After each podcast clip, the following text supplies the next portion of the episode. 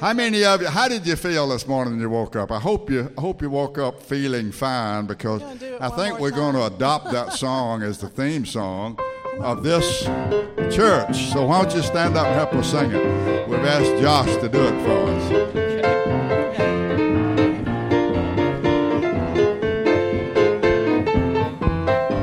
Everybody sing now. Well, I woke up this morning feeling fine.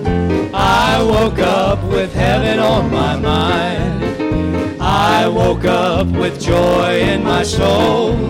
Cause I knew my Lord had control. I knew I was walking in the light. Cause I've been on my knees in the night. And I prayed to the Lord, give me sight. And now I'm feeling mighty fine. Feeling mighty fine. I've got heaven on my mind. Oh, don't you know? I want to go where the milk and honey flows. There's a light There's a light. that always shines down inside this heart of mine. I got heaven, I got heaven on my mind, feeling mighty fine. We're walking with. Oh, you want to take a round, Sue? One more time, Sue.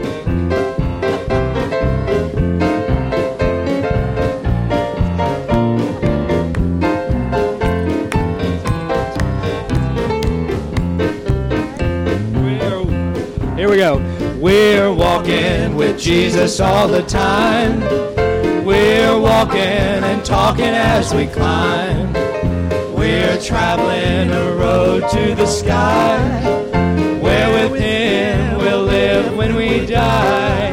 He's been telling me all about that land. And He tells me that everything is grand. And he says that a home will be mine. So now I'm feeling mighty fine. Y'all sing it now. Sing well, I'm feeling mighty fine. I've got heaven on my mind. Oh, don't you know? Don't you know? I want to go where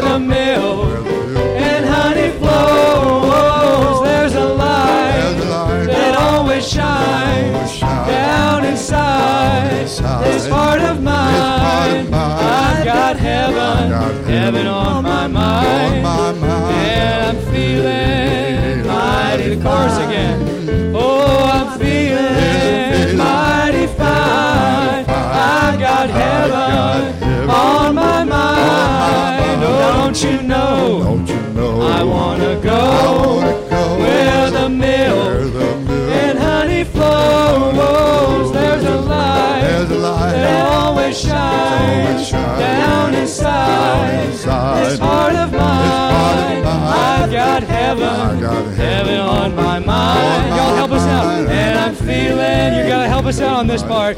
You say, you say, how are you feeling? I'm feeling fine. Are you feeling fine because the Lord has made you fine? Feeling fine. Yeah, we don't know the ending. Say it one more time.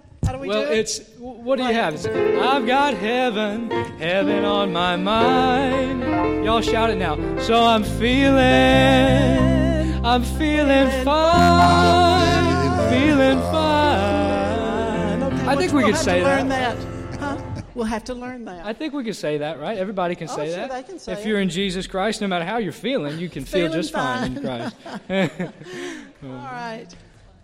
Go ahead. Uh, All right, just remain standing with us, if you will.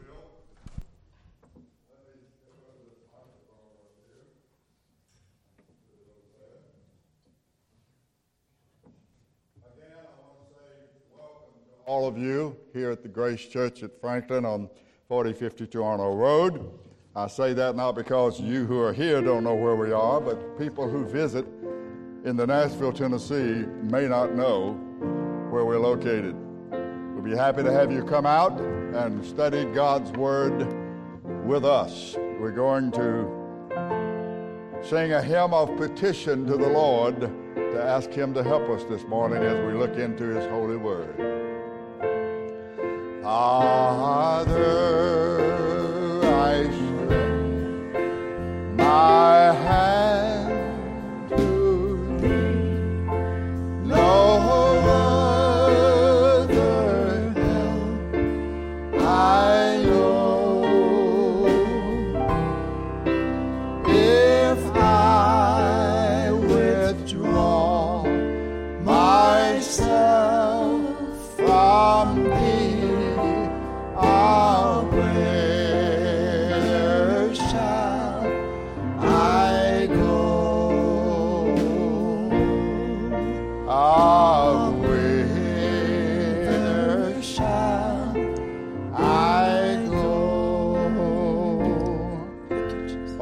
Bibles to Genesis chapter 39, and I'm going to tell you ahead of time where we're going to be going.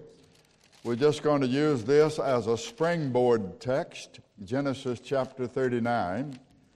And then we're going to be looking at Genesis chapter 50, Matthew chapter 22, and Hebrews chapter 6. Genesis 39, Genesis 50, Matthew 22, and Hebrews chapter 6. And this is the 24th study on the theme, the story of Joseph. and today, our theme is the faith of Joseph, especially the foundation of his faith and the implications of his faith. Genesis chapter 39. Only one verse this morning. Joseph's master, verse 20.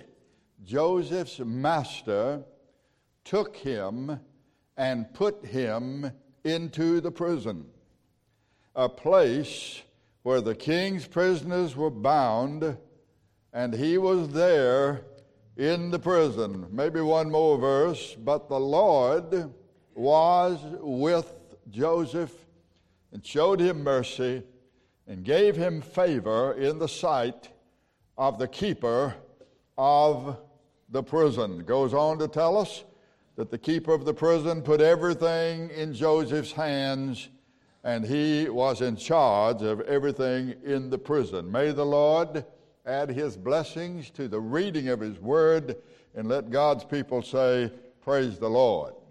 And you may be seated. Now, my habit in teaching is to review, and sometimes you don't know when I get out of the review and into what I have to say today, and that's okay. I try to tell you when we're getting into it, but sometimes I do not.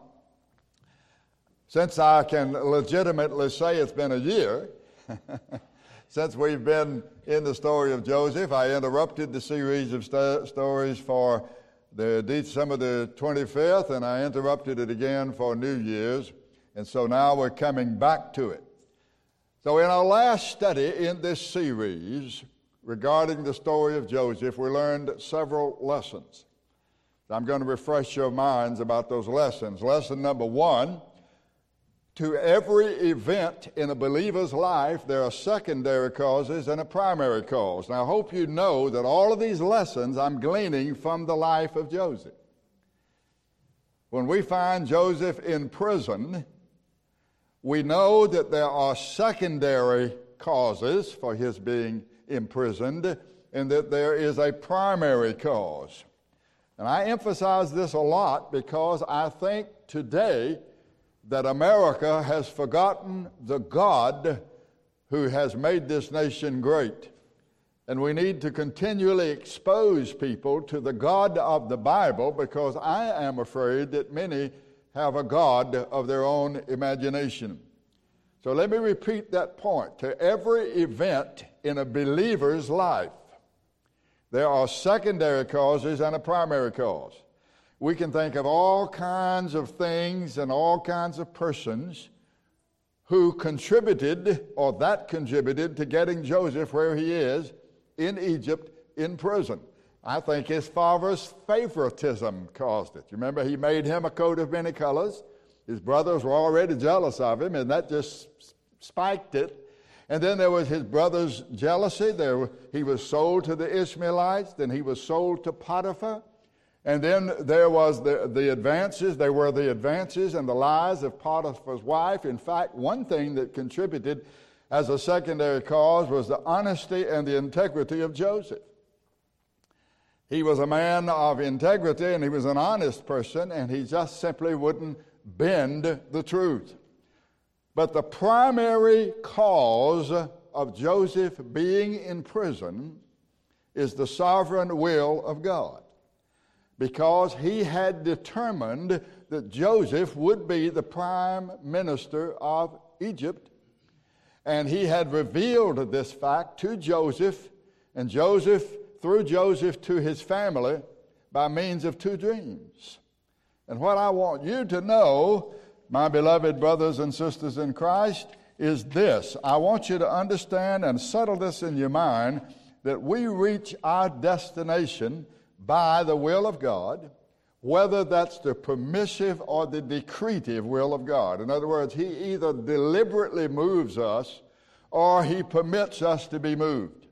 As Solomon said, the lot is cast into the lap, but the whole disposing thereof is of the Lord. What does that mean? It means that men have various and sundry ways of trying to determine what they should do to learn God's will, but God Himself determines the answer. Again, Solomon said, The king's heart is in the hands of the Lord as the rivers of water. He turneth it whithersoever he will.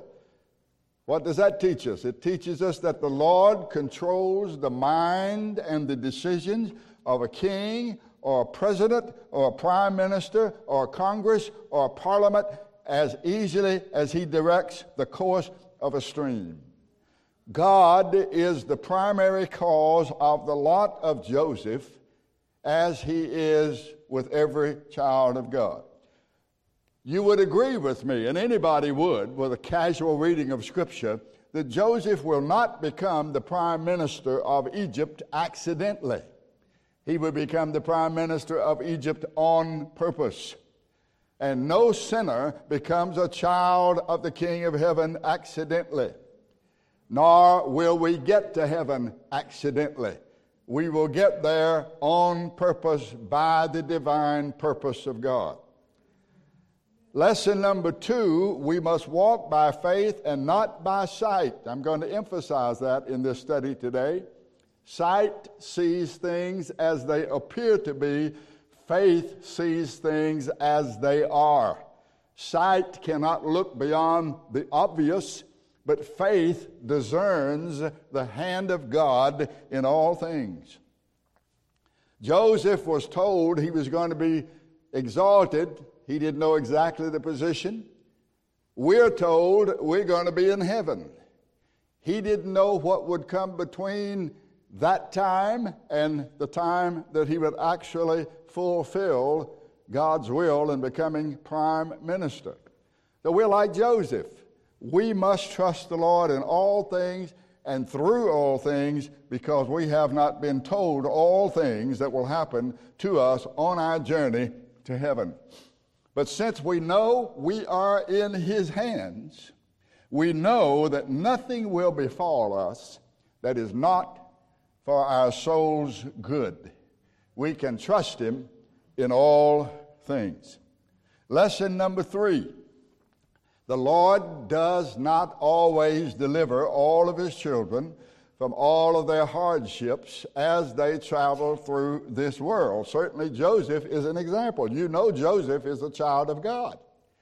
You know, the Lord loves him. You know, the Lord has a special purpose for him, but nevertheless, he did not spare him from all of these trials and troubles. From the jealousy of his brothers to the selling of the Ishmaelites to the selling of Potiphar to the advancement of Potiphar's wife, and now he's in prison. Look at all of the things that he's gone through. God did not deliver him. His God and our God did not deliver him from all of his troubles and trials, but he did go with him through those hardships. He always goes with us through them, but he does not always deliver us from them. The Lord brought him through, but he didn't deliver him from them. Now, we are assured of this truth from passages we looked at it, Hebrews 11, beginning in verse 35, that although many of the saints of God have lived glorious lives, others have sailed through bloody seas. Some were mocked, some were whipped, some were put in chains, some were taken off to prison, some were stoned, some were sawn into, some didn't have decent clothing, some had to live in the dens and caves of the earth. They were forced to wander in the desert, all kinds of things, but the Bible says they all received a good report. I think somebody's trying to get in out there. We're going to have to post somebody by that door, I guess. we may not be delivered from every trial or trouble in this world, but let me tell you this we can count it all joy when we fall into trouble. Because when we fall into trouble, not trouble that we've made for our own, but when we fall into trouble, we are privileged to suffer for His sake because we know that tried faith according to James chapter 1 and verse 2, tried faith, faith that is tried, works patience. Blessed is the man that endures trials, for when the trials are over, he shall receive the crown of life which the Lord has promised to all who love him. And those who love him are those who trust him, regardless of the circumstances. Paul tells us in Romans chapter 5 we boast of our troubles because we know that trouble produces endurance and endurance produces God's approval. He's pr- pleased when we endure, trusting Him, and His approval creates hope. Romans chapter 5, verses 3 and 4. Lesson number four we can be thankful, therefore, in all things because we are promised that the Lord will work in all things for our good. Even if those things in themselves are not good, the Lord will work through them. Now, I mentioned that we're going to be looking at several passages of Scripture, so now is a good time to turn to Genesis chapter 50. Genesis chapter 50 in your Bible, and we see this testimony of Joseph to his brothers in Genesis chapter 50 and in verse 20. This is Joseph meeting with his brothers after their father has died, and they are fearful that he's going to take revenge upon them now that their father has died. But he says this, verse 19 Fear not, am I in God's place? Am I in the place of God? As for you, you thought evil against me, but God meant it for good to bring to pass as it is this day to save many people alive. He said, Your intentions were not good, but God used your bad intentions and your evil uh, actions to bring to pass, bring to pass good. Through that, he preserved the whole family of Abraham, Isaac, and Jacob. They would have starved to death. They would have all died in the famine that's going to be coming if the Lord had not preserved them. And he used their jealousy and their envy to spare Joseph and to put him down into Egypt. Now, this is a good place for us to jump in and today's study. The Bible teaches that Joseph survived and Joseph even thrived while going through severe trial by believing God. In other words, Joseph trusted God and the word that he had from God. He had had a word from the Lord about his future, and he believed God. So, like his father Jacob and his grandfather Isaac and his great grandfather Abraham, Joseph stood by faith upon the Lord's promise. Now, there are three great events which testify of Joseph's faith. And this is where we're going to be this morning, but we're going to use these passages that I've told you about Genesis 50 and uh, Hebrews chapter 6 and Matthew chapter 22. The three great events that testify of Joseph's faith are these. First of all, his faithfulness through all of his trials. All of his trials, he believed God. When the Lord told him, I've got great plans for you, immediately his brothers rose up against him. We're, we're going to kill him, but at the suggestion of one of their brothers, they did not kill him. They threw him into a pit. And then another brother said, Let's don't kill him, let's sell him. And they sold him to the Ishmaelites, and that's how he got into Egypt. Through all of that, we can see that Joseph was faithful in believing God, and we know that because everywhere he was placed, he excelled. When he was put into uh, Potiphar's house, in a little while, maybe a year or so, he was running the whole estate for Potiphar. When he was put in prison, he began to be the chief man even in prison. How could he do that? Because he trusted the Lord. And because he trusted the Lord, whatever his hand found to do, he did it with all of his might as unto the Lord, not really considering his circumstances. So Joseph's faithfulness through all of his trials testifies of his faith. No matter what came his way, he trusted his God. Second, we see uh, a second event that testifies of Joseph's faith, and it is this Joseph's confession. We just read it. Joseph's confession to his brothers, as recorded in Genesis 50, testifies of his faith in the promises of God.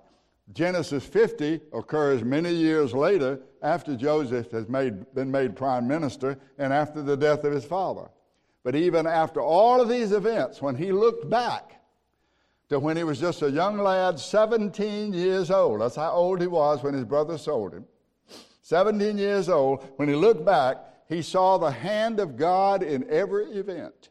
He saw that the Lord was in control and that the Lord was moving him along according to his own purpose and plan. And this testifies greatly of the faith of Joseph in the promise of God.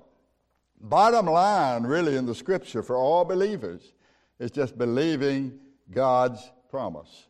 The book, the Bible, is a book of promises. Now, Here's the third event that testifies of Joseph's faith, and it's found here in Genesis chapter 50. Let's read it first, and, and I'm going to look at it. I'm going to open it up for you a little bit more in detail.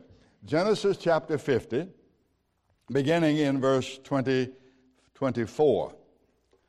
Joseph said to his brethren, I die, and God will surely visit you and bring you out of this land unto the land which he sware to Abraham and to Isaac and to Jacob. And Joseph took an oath of the children of Israel, saying, God will surely visit you, and you shall carry up my bones from here. So Joseph died, being a hundred and ten years old and they embalmed him, and he was put in a coffin in Egypt. Now let's open up these comments by Joseph. The first thing he says is, I am going to die, but literally what he says is, my body will die, but I will not. I want you to turn to Matthew chapter 22. Matthew chapter 22, and then we're going to come back to uh, Genesis 50. So you might mark that.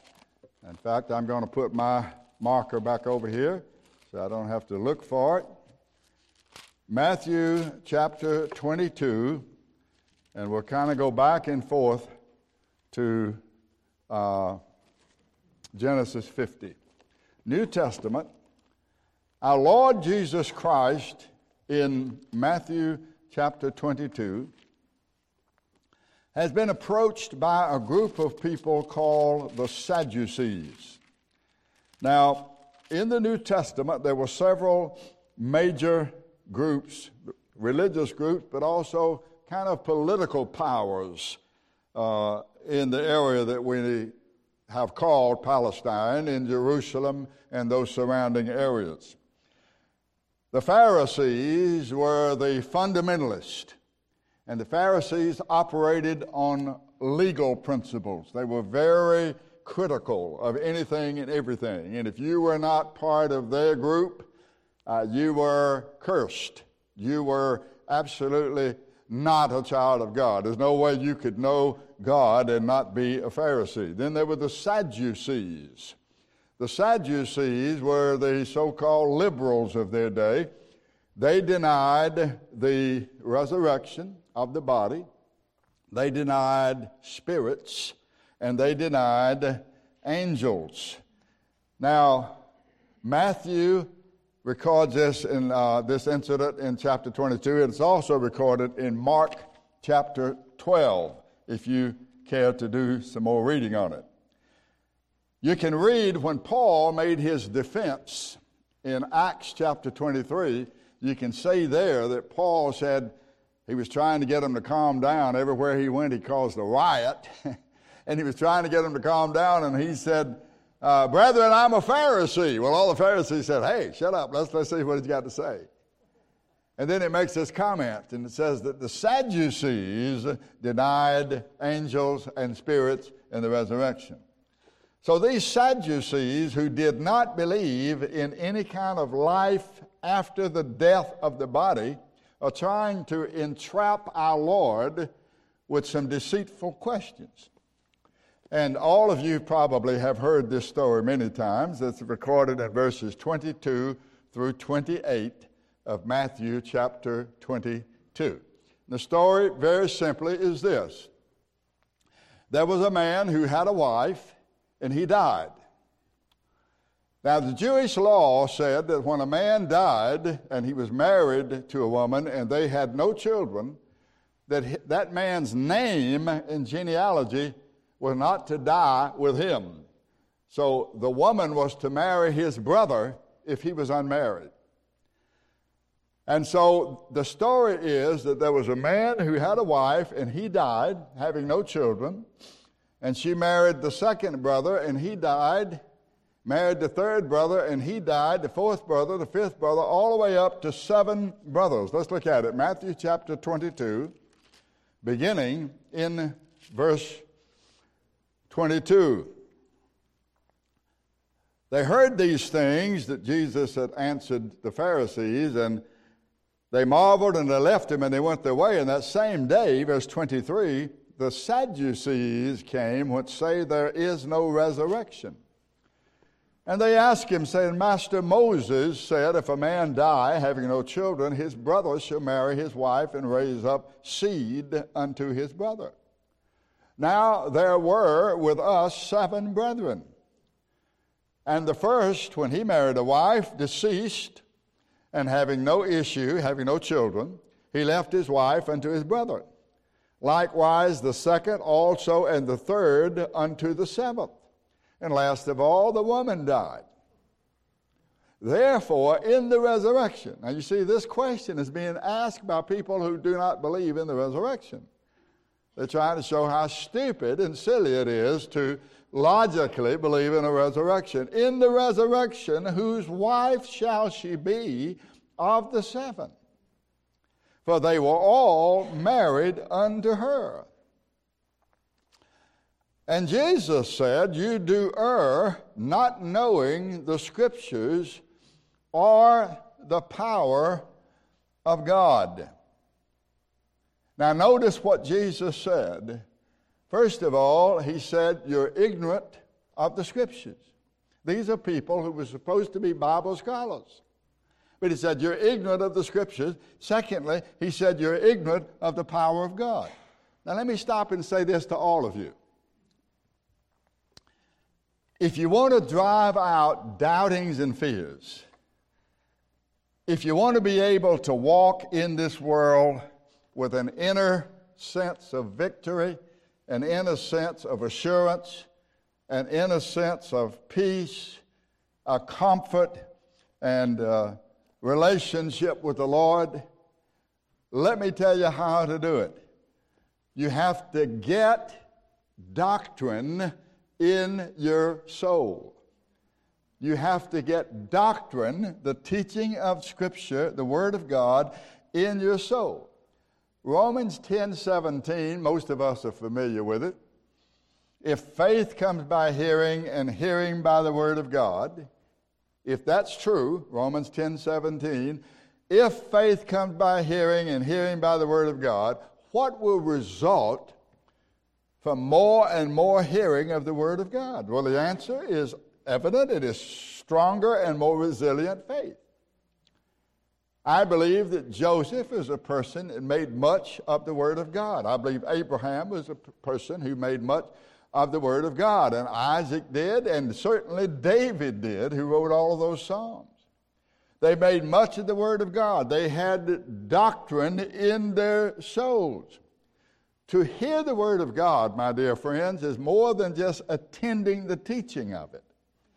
You must read it for yourselves. You must meditate upon it for yourselves. You must memorize it and you must live upon it.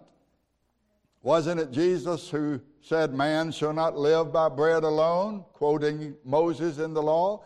Man shall not live by bread alone, but listen now, by every word that proceeds out of the mouth of God. I wouldn't buy a house or shop at Walmart without first praying about it. I would look to the Lord in everything. I would look for His hand in everything that you do, in every decision that you make, in every place you go. I would pray about it and lay it before Him and say, Lord, please lead me and teach me your word and put it inside of me. Did you get it? We are to live upon the Word of God. It's no wonder we are weak spiritually if our diet is poor. If we're going to be strong in the Lord, if we're going to be strong for the Lord, then we must eat and we must sleep and we must live upon the Word of God. What did David who's called a man after God's own heart, what did he have to say about the blessed man? Blessed is the man that walks not in the counsel of the ungodly, nor stands in the way of sinners, nor sits in the seat of the scornful. He says, This man is a man that is blessed of God. But how did this man get the courage? Where did this man get the strength not to walk in the counsel, take the counsel of ungodly men, standing in the way of sinners, sitting in the seat of the scornful. Where did he get the strength to do that? Where did he get the power to do that? Here's the next phrase His delight is in the law of the Lord, that is, in the Word of God, and in His Word, in His law, does he meditate day and night. He meditates in the Word of God day and night. Take a Bible with you. Take it with you. Take a scripture in the morning and write it down. Put it on your refrigerator. Look at it during the day. Try to memorize it.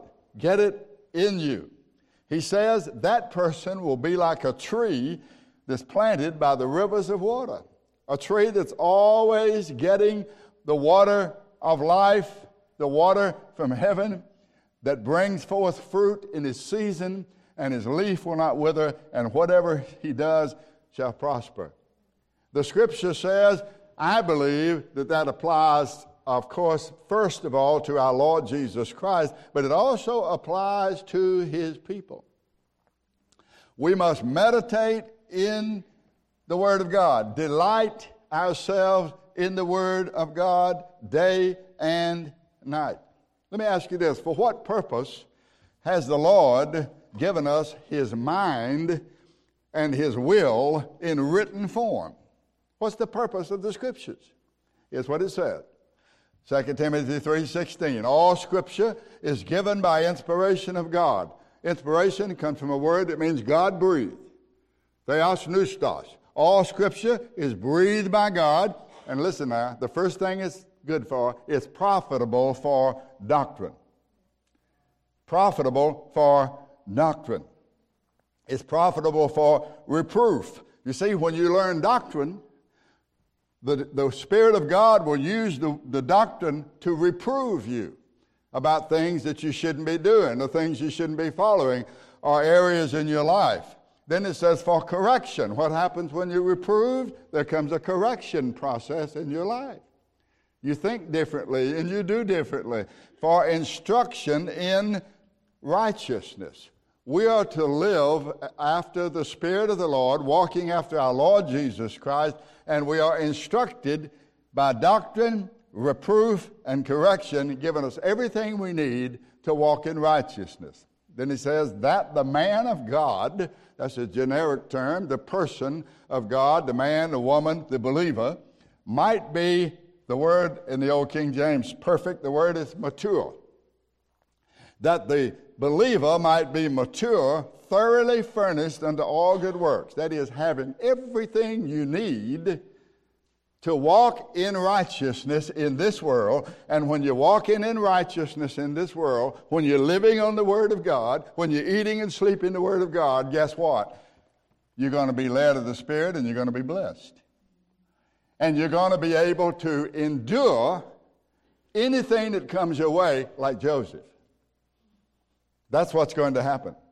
That kind of thing characterizes the saints of God in Scripture. More on this in a later study, God willing. Joseph only had the Word of God by two means. He didn't have a completed Bible like we have. He had dreams that God gave him, those two dreams, and he had his ancestors that passed down what God had said from Abraham to Isaac, from Isaac to Jacob, from Jacob to Joseph. But we have the Word of God written. And therefore, we, we have nobody to blame but ourselves for our spiritual weakness, for our spiritual fears, and for our doubtings. You know what this is? Have you ever read that passage that says we have the mind of Christ? This is the mind of Christ. The Word of God is the mind of Christ. We have the mind of Christ. Get the mind of Christ in you. Let this mind be in you, which was also in Christ Jesus, Paul said to the Philippians. We have the mind of Christ recorded in written form. We have everything we need to walk in faith and righteousness. So back to Jesus and these Sadducees. Jesus charged the Sadducees with ignorance of the Scriptures. And the reason they were ignorant, or, or the result, or the effect of being uh, ignorant of the Scripture, was that they had ignorant. They were ignorant of doctrine. What would the Lord say to this generation? Jesus told them that if they were not ignorant of the Scriptures, they would not be ignorant of the power of God. That's the two charges. You're ignorant of the Scriptures, and you're ignorant of the power of God. Let's look at it. Matthew chapter 22, verse 29. Jesus answered and said unto them, You do err, not knowing the Scriptures, nor the power of God. For in the resurrection they neither marry, nor are they given in marriage, but they are as the angels of God in heaven. But as touching the resurrection of the dead, have you never read that which was spoken unto you by God, saying, I am the God of Abraham, I am the God of Isaac, and I am the God of Jacob. God is not the God of the dead, but of the living. And when the multitude heard this, they were astonished at his doctrine. That is, when the body dies, the person doesn't die. when the body dies, the person doesn't die. That's what Joseph was saying. I'm going to die. My body is, but I'm not. Jesus charged the Pharisees with ignorance of the Scriptures, therefore ignorance of doctrine, and therefore ignorance of the power of God. And he said, if you weren't ignorant of the Scriptures, you'd know that in heaven there are no marriage unions. The, the concern in heaven, now I'm, I'm not trying to be ugly with any of you. But let me tell you this the concern in heaven is not whether your puppy is going to be there or your kitty cat's going to be there Uh, it's not going to be boyfriends and girlfriends. It's not going to be husbands and wives. You read about it in the paper all the time. People mean well. And I'm going to be looking for mama in heaven. But the concern in heaven is not boyfriends, not girlfriends, not husbands, not wives, not children, not parents. The concern in heaven is the glory of Jesus Christ who redeemed us. And if you don't believe me, just read it for yourselves in the book of Revelation. Here's a sample. The beast around the throne give glory and honor and thanks to him that sat on the throne who lives forever and ever. Revelation 4 9. Thou art worthy, O Lord, to receive glory and honor and power, for thou hast created all things, and for thy pleasure they are and were created. Revelation 4:11.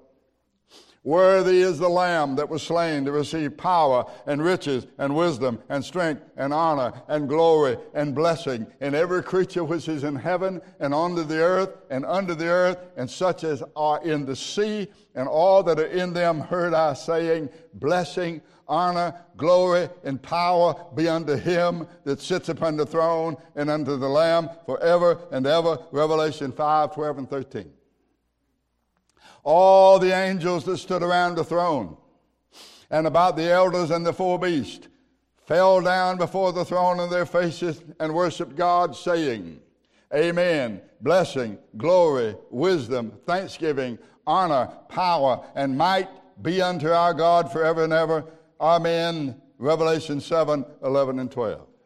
And one more.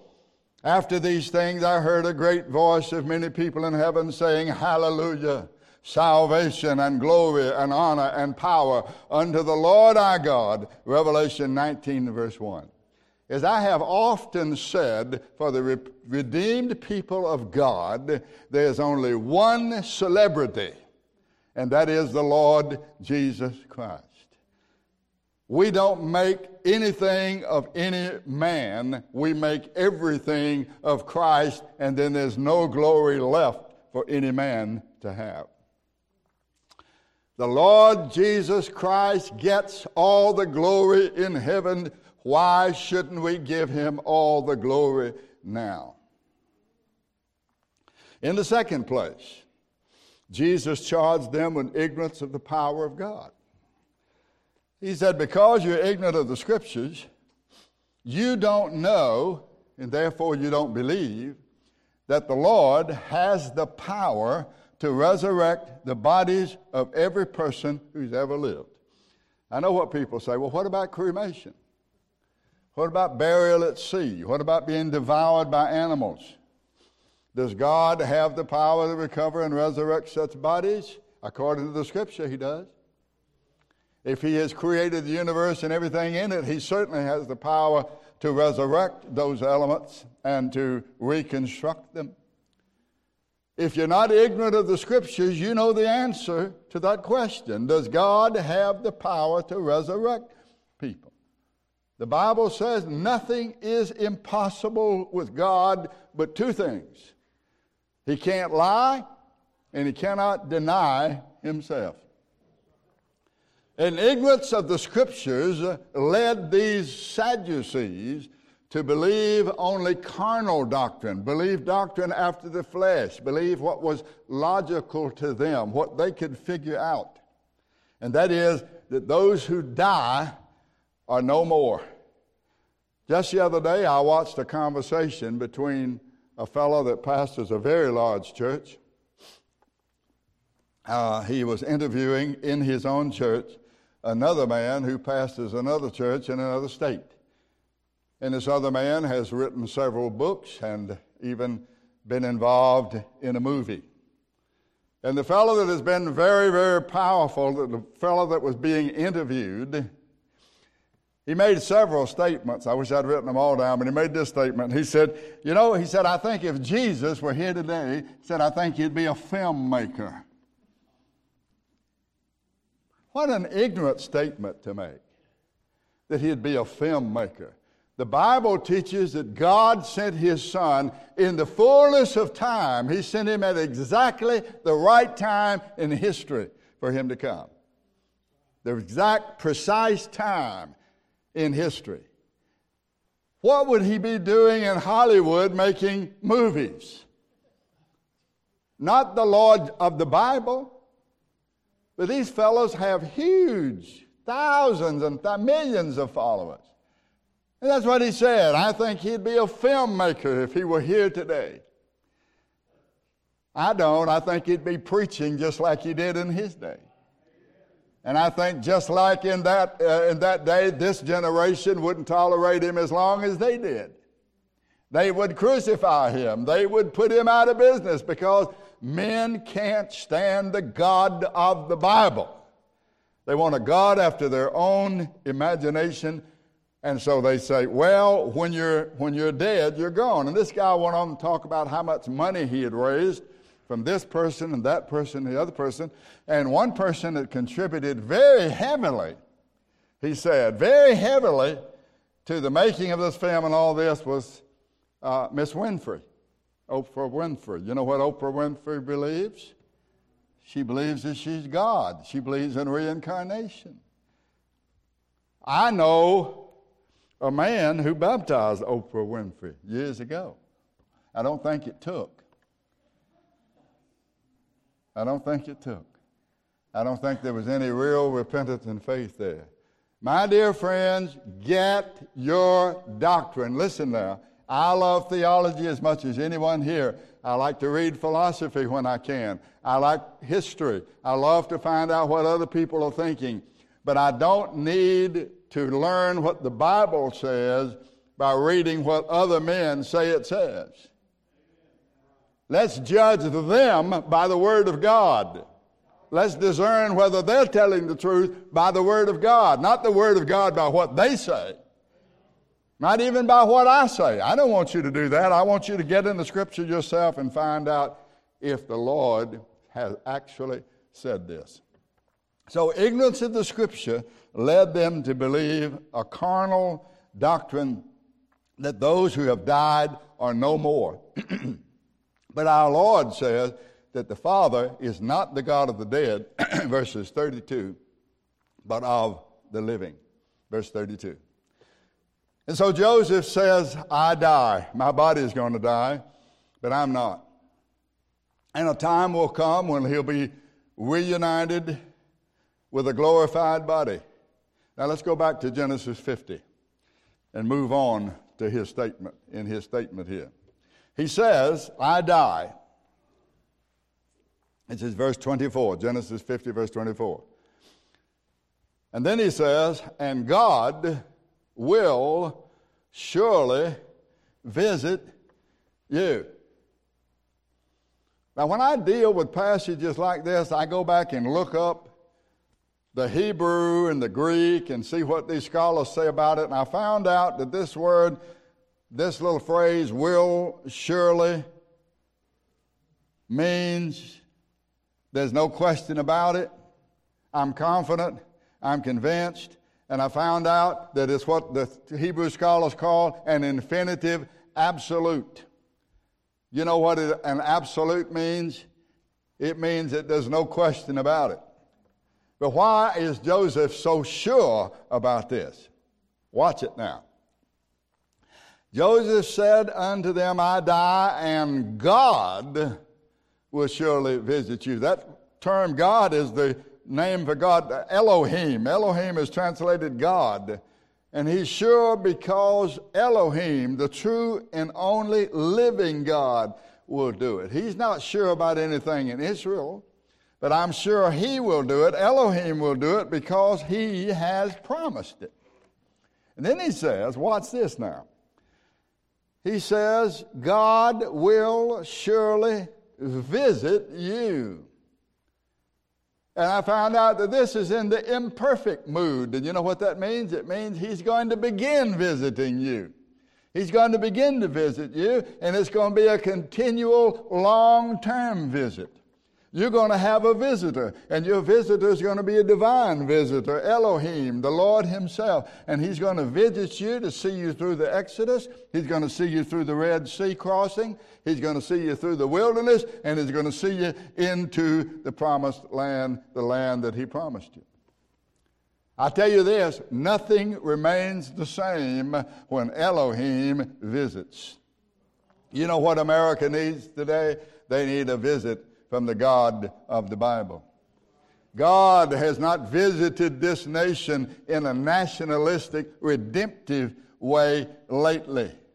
He has visited us economically to prosper us, but our prosperity has not resulted in our turning to Him in thanksgiving and praise to Him, but it's resulted in the worship of ourselves.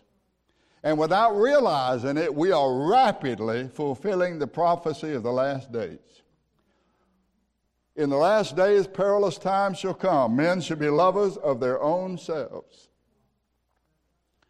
covetous, boasters, proud, blasphemers, disobedient to parents, unthankful, that's ungrateful, unholy, without natural affection. It's only natural that a woman should love something growing inside of her, isn't it? But when you're without natural affection, you don't love things that you naturally ought to love. Truce breakers. Say one thing, do another. False accusers, that's bribes.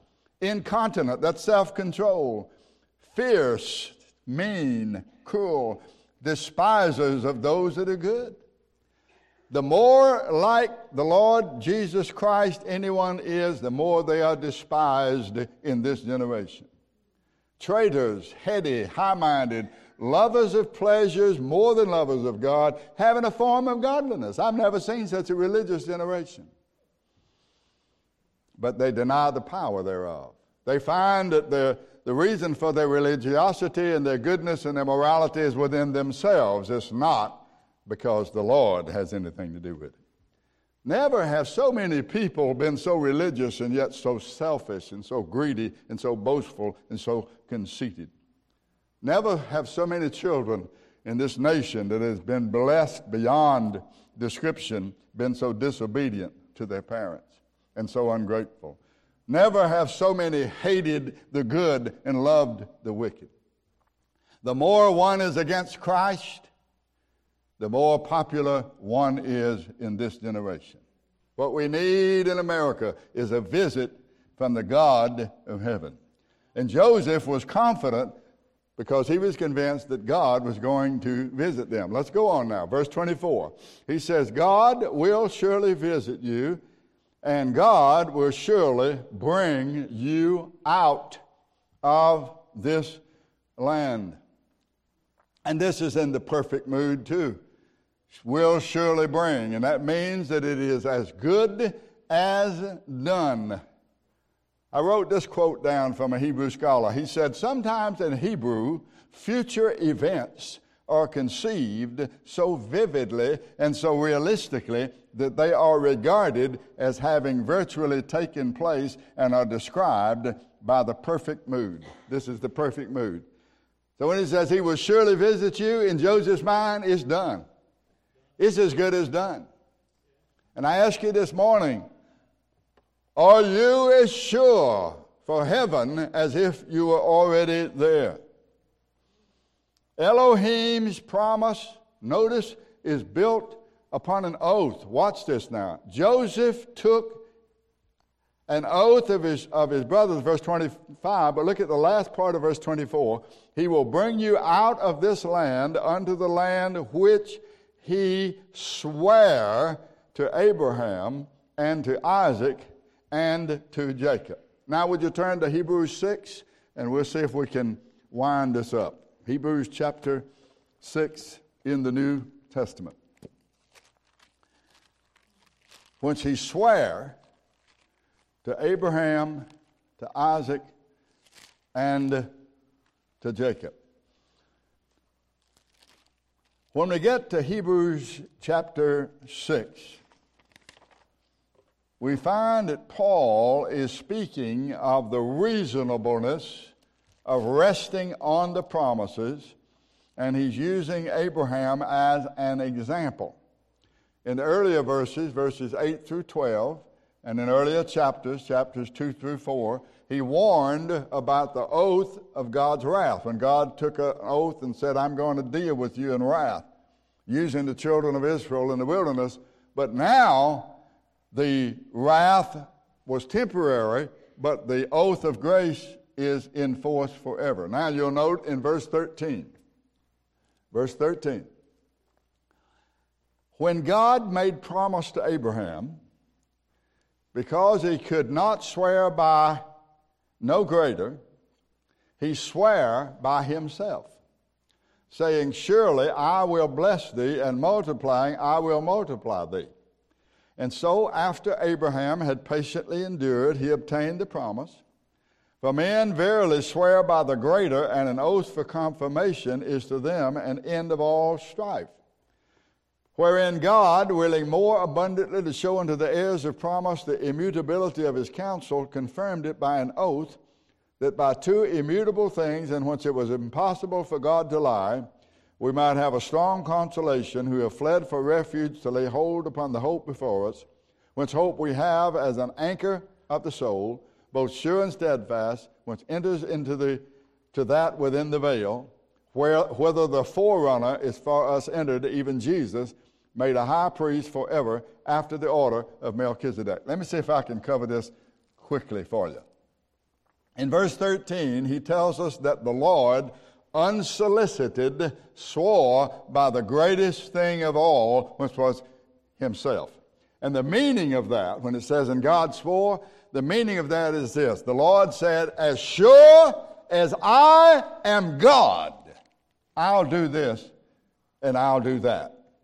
This all refers back to Genesis 22, where we read of Abraham's sacrificing his son Isaac and the Lord coming to him and supplying a ram in the place of his son. And Abraham called that place Jehovah Jireh, which means the Lord sees and the Lord has provided. And the angel of the Lord, there in Genesis chapter 22, who spoke to Abraham, that is none other than our Lord Jesus Christ in his pre incarnate glory. That is, before he became a man, he existed as the second person of the Godhead. That's in Genesis chapter 22. So, God, to assure Abraham beyond a doubt that he would keep his word, he added a vow to what he had promised. And when a person makes a vow, this is verse 16, when a person makes a vow, he uses the name of someone greater than himself. Now, what does that remind you of?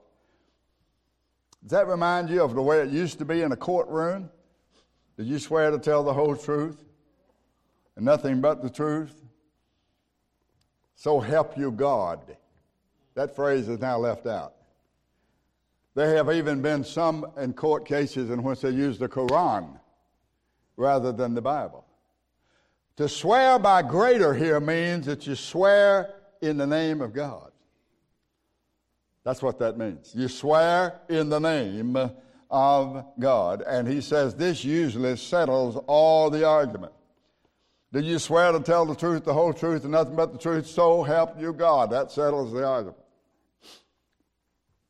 Verse 17 To those who were to receive the promises, the Lord wanted to make, make it very clear that he would never change his purpose, that his purposes and his promises are forever. That is, immutable. God is immutable. He doesn't change. He doesn't change his mind. He doesn't change his plan.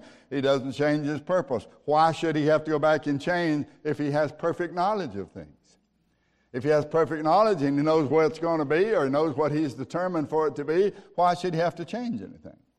So he added a vow called in the King James Version an oath. And this is the same thing that Joseph demanded of his brothers. They swore to him that they would not bury him in Egypt. Joseph took an oath of the children of Israel, saying, God will surely visit you, and you shall carry up my bones from here.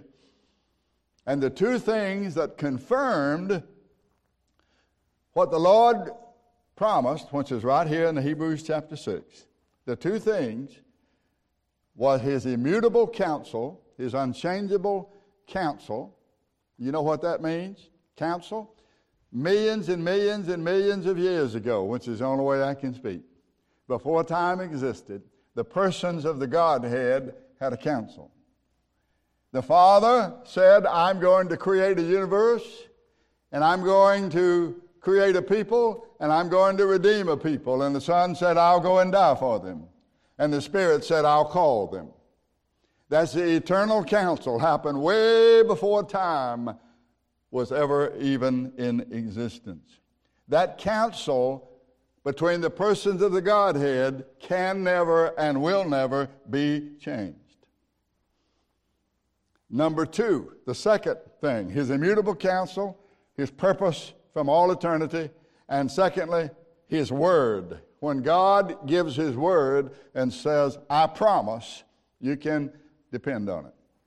And what does this mean to us? And I'm going to close out here. It means this, brothers and sisters. It means that if you have believed on the Lord Jesus Christ, it means that if you have trusted Him, it means that if you have come to Him, you are assured that you will be saved. Let me tell you very quickly, without going in a lot of detail, how this promise that God made, in which He swore, verse 18, by two immutable things. And I've told you those immutable things are His eternal counsel and His Word. Notice how they build this up. He calls it, first of all, a strong consolation. Verse 18 It was impossible for God to lie. We might have a strong consolation. That word there, consolation, means encouragement. God wants to encourage us. The Lord wants His children to be encouraged in this life. Then, secondly, He says, who have fled for refuge.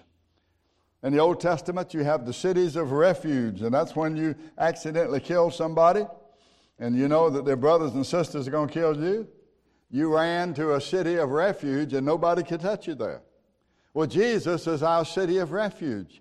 He's a hiding place from all the judgment and all the wrath from the avenger of blood, which is the justice of God. Then it's called in verse 18 a hope. We have fled for refuge to lay hold upon the hope. A hope. A hope is something that's certain, but it's future. Then it's called an anchor of the soul. An anchor of the soul. Verse 19. Which hope we have as an anchor of the soul. Jesus is our anchor. He keeps us from drifting away to finally be lost. This world is like being at sea in a storm, and we don't want to lose our cargo. That's our happiness and our assurance. And heaven is the harbor to which we sail. Then it's called sure and steadfast. Look at verse 19. Once enters into the veil, verse 19, both sure, anchor of the soul, both sure and steadfast. It's as sure as the promises of God, it's as steadfast as the purposes of God. And notice what he says now. I really don't, I'm not going to take any more of your time. I wish I could expound a little bit more on this, but this is what it says. It says that the line attached to our anchor in verses 19 and 20, that the line attached to this anchor goes all the way up to heaven, passes through the veil into the holy place, the Holy of Holies, where God Himself dwells. This line reaches into heaven, passes through the veil into the Holy of Holies, and is held at the other end by the one sitting upon the throne. It says that the Lord Jesus is holding the line to that anchor to make sure that we don't drift. And if you drift, if you start drifting and you drift too far, He'll just take you out.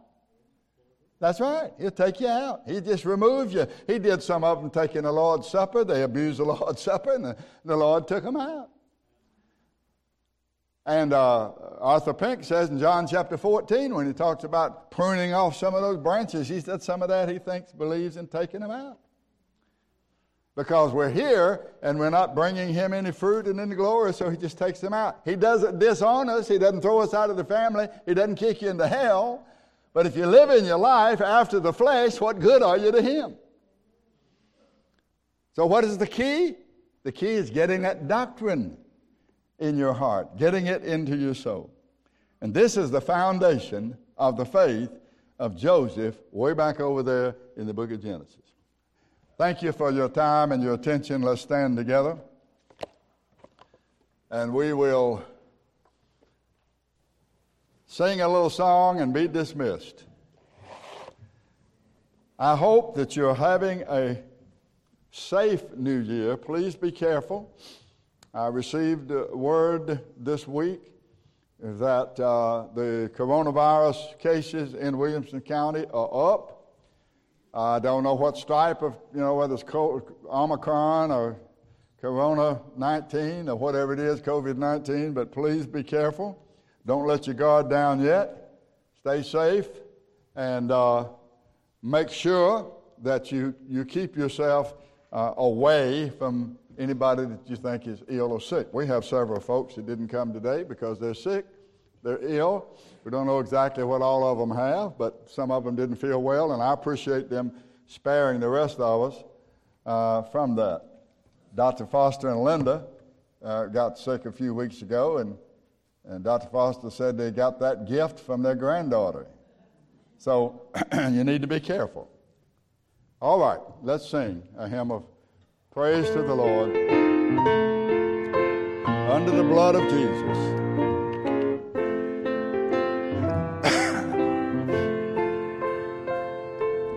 Under the blood of Jesus,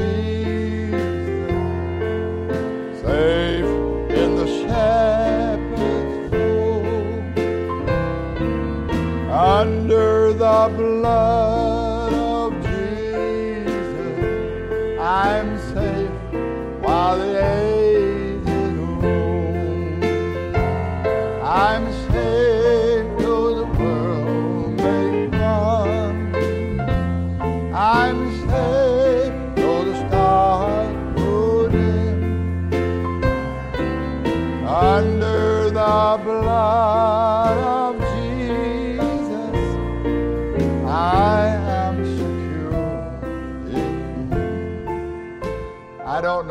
now what the weatherman has predicted this coming week, but please be careful. No doubt we may have at some point in the future more snow and more ice. Please be very careful. Please pray for and contact any that you can remember who are not here with us. Uh, Shirley Murphy uh, and the Hazelwoods and the family over in uh, Murfreesboro uh, the Swindoll family, and other the other families are, are sick and ill and under the weather. Pray for them and let them know you miss them. And uh, Carl and Ruby, we're glad to see you guys today. They've been through a lot, and the Lord has uh, raised Carl back up, and he's doing fine. Good to see all of you. Let's pray for uh, for Dee and Mary Jane and their kids as they return to Mozambique. Pray for them. That's a long, long trip, a long haul over there. Uh, pray for them that they might be used in that nation as a witness for our Lord Jesus Christ. Let us pray. Father, I call upon you in the name of the Lord Jesus Christ who loved us and gave himself for us. And I pray that you will put in each of our hearts a desire to live upon the Word of God. For as you have told us, man shall not live by bread alone, but by every word that proceeds out of the mouth of God shall man live. Oh, help us, Lord, as we read your word, as we study your word, to meditate upon it, to memorize it, and to live according to it and upon it. Bless us as we part. Use us for your glory. We ask your mercy upon this nation that is straying from the God who has established it and made it great. Oh, recover the gospel and recover a desire in human hearts for thy word. We ask it in the name of Jesus, our Lord and our Savior, and for his sake. Amen.